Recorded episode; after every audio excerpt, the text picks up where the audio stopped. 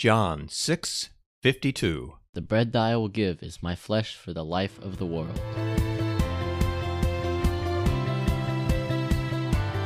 This week's lessons on the source and summit of our faith, the Holy Eucharist. Actually, the Holy Eucharist is so important in our faith that this lesson will be spread out over the next three weeks. In this first lesson, we'll see the way in which Christ is contained in the sacrament of the Holy Eucharist. Next week's lesson, we'll see that the sacrament is a sign of Christ sacrificed. And the third episode, we will see that the sacrament is the food for our soul. Hello, everybody, and welcome back to another episode of All About My Catholic Faith. Hey, I really hope that you're doing great today and having a wonderful Lent so far. If you're not listening to this podcast during Lent, then I hope you're having a wonderful week, whatever time of the year it is. Before we continue, I'd like to welcome back again my terrific son, Christopher. Hey, Dad, how are you doing? I'm doing pretty good. How about you? Pretty good, too. Thanks. That's awesome. Hey, Christopher, I'm wondering before we get started if you have any questions about the Holy Eucharist. Yeah, I have a couple. Thanks for asking. I'd like to know when Jesus started the Holy Eucharist and how he did it.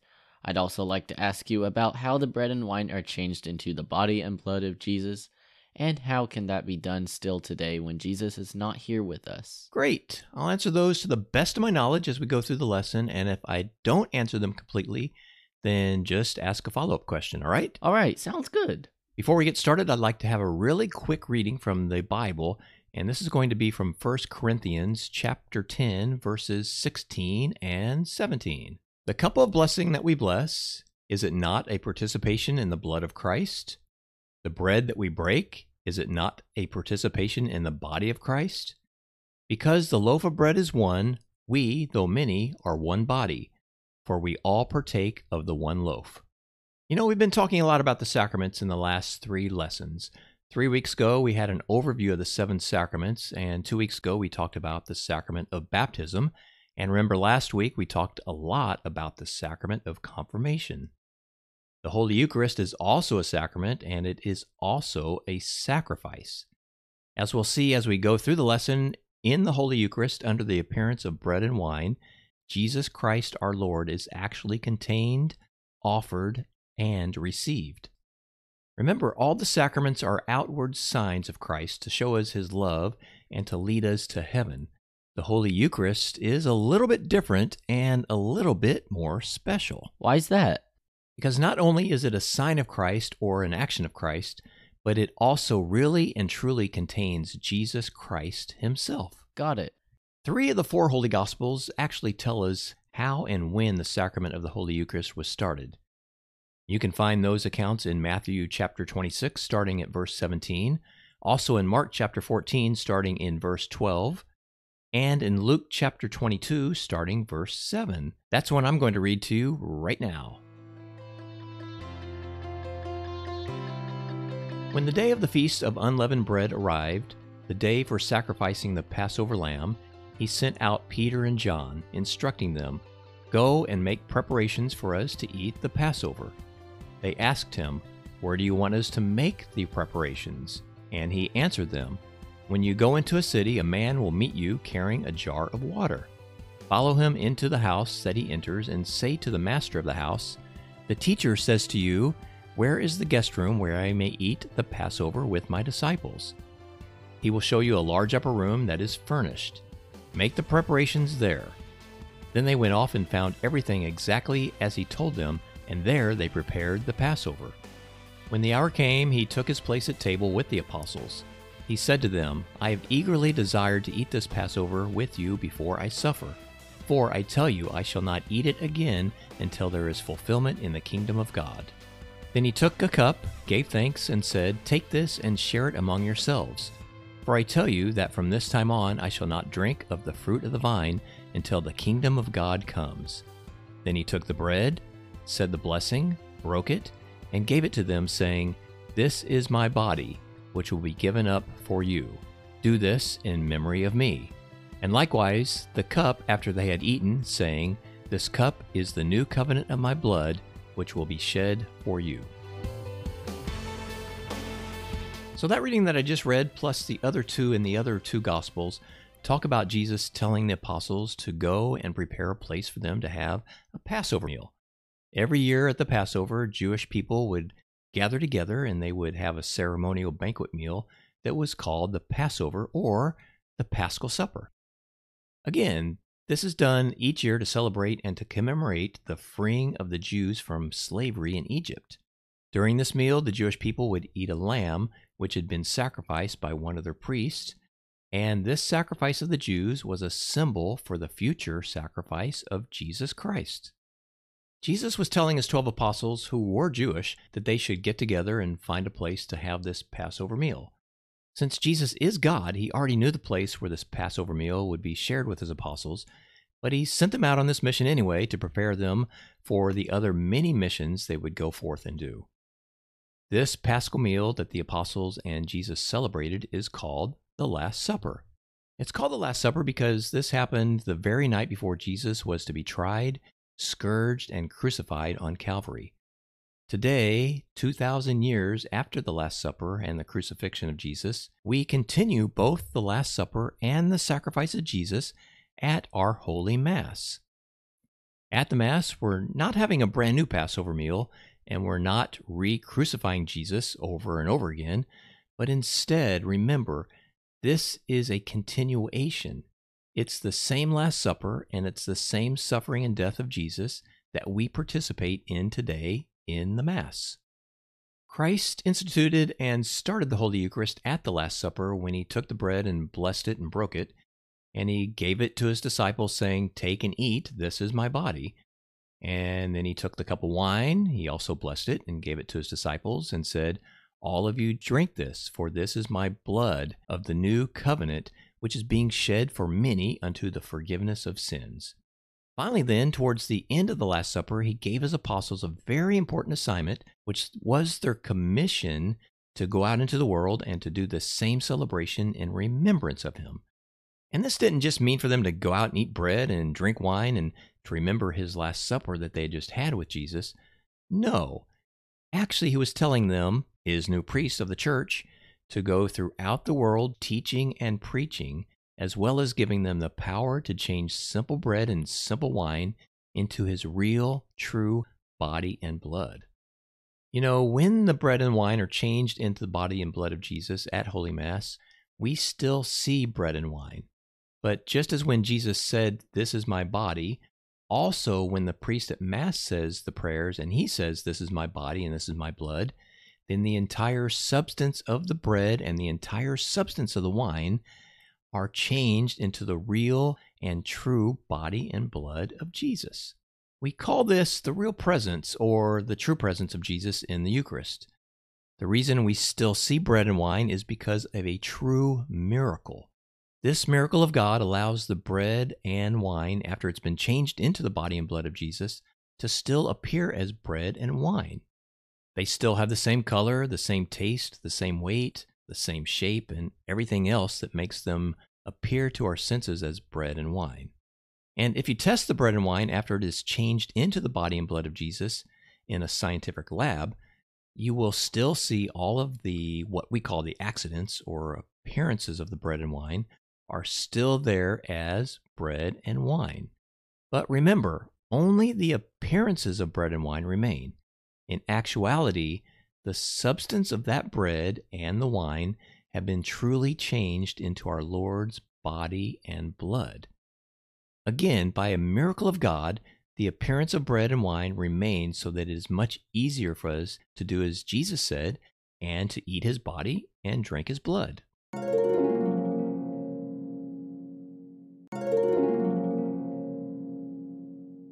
Can you explain a little bit about the difference between substance and appearance? Sure, that's a great question. The substance of anything is what it is, and the appearances of something is what it looks like, what it feels like, and what it tastes like. So, for example, the substance of an apple is that it is an apple. It's not an orange, and it's not a grape, and it's not a watermelon. It's really and truly an apple. The substance of that thing sitting there on the table in front of you is an apple. Now, the appearances of the apple are what it looks like and feels like and tastes like. So the apple looks red and it's round and it feels smooth and it tastes sweet most of the time. So the redness, the roundness, the smoothness, and the juicy sweetness are considered that apple's appearances. So the bread, after it's been changed into the body of Christ, is now truly the substance of the body of Jesus. But it still appears to our senses as bread. It tastes like bread, it looks like bread, and it smells like bread. When the entire substance of the bread and wine at Mass are changed into the body and blood of Jesus Christ, this is called transubstantiation. There are different ways in which things change. One way something can change is to change its appearance. You know, for example, a green unripe apple, as it ripens on the tree, will become a full red ripe apple. It changes from a green sour apple to a red sweet apple. Sometimes there's a partial change of a substance. You know, another example is when you burn oil, the oil will actually change into smoke. And not only will the oil change its substance from this oily nature into a smoky nature, but the appearance will also change. And then finally, a complete change of a substance, as we see when the bread and wine are changed into the body and blood of Jesus. This again is called transubstantiation. You know, the only time that we see this total change, this total transformation like this, is at the consecration of the Eucharist at Mass. During communion at Mass, do I have to take both the body and blood in order to follow the commands of Jesus? Didn't he say, Eat my body and drink my blood? Another great question. Thanks. Actually, you don't. You only have to eat the bread or the wine, which is the body or the blood of Jesus. You don't need both. Actually, in many masses throughout the world, Jesus is only offered to the people in the form of bread. An interesting fact is that no matter what form you take the Eucharist, either as bread or as wine, the complete and total body and blood of Jesus Christ are truly and completely present in either of those forms. Not only are they in both the bread and the wine, they are in the most tiniest fragment of the bread or the most tiny drop of the wine. If you only get a small particle of dust from the bread that has been consecrated and transubstantiated into the body of Jesus, it's still the same as if you received the entire host. You still receive the entire body and blood of Jesus Christ. That's why it's so very important to take all care possible not to drop any portion of the precious body and blood of Jesus. In the Latin Mass, you can only receive the body of Jesus in the Holy Eucharist directly on your tongue. Even in the new Mass, the Novus Ordo, it is such a great practice to receive Holy Communion directly on your tongue. I don't know about you, but I don't want to take any chances at all that some tiny particle or even dust from the host gets on my hand if I receive the body of Christ in my hand. This tiniest particle of dust from the Eucharistic host is still the real and true and complete body and blood of Jesus Christ. So, what if you have Jesus on your hand in the tiniest particle of dust, and then you wipe your hand on your pants or touch something filthy? You have just desecrated the most holy Eucharist, the body and blood of Jesus. Up until 1965, only an ordained priest of the Catholic Church could touch the bread once it was consecrated and became the body of Jesus. The priest would give the people communion directly on the tongue.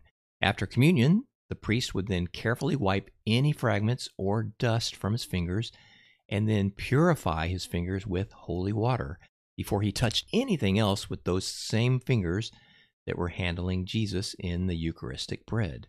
That is still the way it is today anytime you participate in the traditional Latin Mass.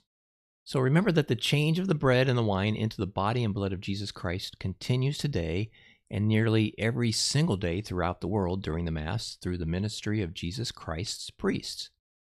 Jesus gave his priests the power and the authority to change the bread and the wine into his body and blood when he made the apostles his first priest at the Last Supper and when he told them to do this in remembrance of me. That is when the priesthood of the Church of Jesus Christ, the Catholic Church, started. As Christianity spread throughout the world in the early days, the church needed more and more priests and also bishops, of course. The apostles were not just the first priests of the church, they were also the first bishops of the church. Anytime a new priest was needed in the Catholic Church, then one of the bishops would ordain and give the power of Jesus to that priest to provide the sacraments to all of us baptism, confirmation, reconciliation, anointing of the sick, marriage, holy orders, and most especially the Holy Eucharist. That's continued now for 2,000 years of the church. Anytime a man becomes a new priest in the church, a bishop passes along those same powers of Jesus to the priest. If you put it on a timeline, every bishop can trace his priesthood to another bishop who ordained him, who can trace his priesthood to another bishop who ordained him, who can trace his priesthood to yet another bishop who ordained him, and that we continue all the way back to the original apostles, who were the first bishops to ordain priests and who were ordained by Jesus Christ himself at the Last Supper. This is what we call the apostolic succession, and this is why we call the Catholic Church the one holy Catholic and apostolic church. So, because of this apostolic succession, the priests of today have the same power that the first priest and the bishops had to change the bread and the wine into the body and blood of Christ at Mass during the consecration when they say the words of Christ, This is my body and this is my blood. This was just a little introduction to the Holy Eucharist, and in our next two lessons, we'll go a little bit deeper into this wonderful, wonderful sacrament. You know, there's actually three parts of the Eucharist the Holy Mass, where we offer the sacrifice, Holy Communion, where we receive the body and blood of Jesus, and adoration, when the consecrated host is placed in a tabernacle or a beautiful monstrance for us to adore the real presence of Jesus please make sure you go to Mass this week and every week because where else in the world can you receive the body and blood of our Lord Jesus Christ? The answer is nowhere else. Only at the Mass of a Catholic church or an Eastern Rite church will you be able to receive the true presence, the true body, the true blood, the body, blood, soul, and divinity of Jesus Christ in the Holy Eucharist. This is such a wonderful thing, and often when people fall away and stop practicing their Catholic faith after they realize what they are missing by not receiving Jesus in the Eucharist, they often come back home to the church, back to Mass, and back to Jesus and all his sacraments. So if you fall from the boat, or if you have jumped off the boat and no longer practicing your Catholic faith, you are welcome back. If no one has welcomed you back, then I am welcoming you back right now to the Catholic Church. While here on earth, Jesus told people to turn away from their sins and to follow him, and you too can turn away from your sins, whatever they are, and follow Jesus in his one holy Catholic and Apostolic Church. If you're not a practicing Catholic, it's very easy to come back to the church. All you have to do is make a good confession of your past sins and resolve to not commit those sins again. In most cases, that's all it takes for you to be able to come back to the church and receive the body and blood of Jesus during communion, and to again truly have a personal relationship with Jesus. How can it get any more personal than partaking in his body and blood in the Eucharist? Quite simply, it doesn't get any better than that. If you're not Catholic and you want to experience all the wonderful things about Jesus' church, the Catholic Church, then you too can come home to the Catholic Church. Just call or visit the closest Catholic church and ask to talk to a priest and find out what it takes for you to become Catholic. Maybe you've been baptized before in another faith tradition, or maybe you've never been baptized at all. Maybe being Christian or being Catholic has never, ever crossed your mind. Maybe being Catholic was the last thing you thought you'd ever wanted to do. Well, no matter what the case, no matter what your situation, you are welcomed, most welcomed, into the one holy Catholic and Apostolic Church. Christopher, have you ever heard of the Bread of Life discourse? Uh, I'm not sure. Some people haven't. Perhaps many people haven't. Once you do read or hear it and you really take that to prayer, then I'm convinced that you'll want to experience the Eucharist in the Catholic Church. We'll read and talk about this Bread of Life discourse in part three of our Eucharistic lessons. Next week, in part two, we will talk about the Holy Eucharist being a sacrifice, and I hope that you'll be able to join us again then. Christopher, thanks for being here again this week. You got it. Hope you have a great week. Thanks, and the same right back at you. Until next week, thanks for listening Remember to pray for me, and I will, of course, be praying for you. God bless you, and goodbye for now.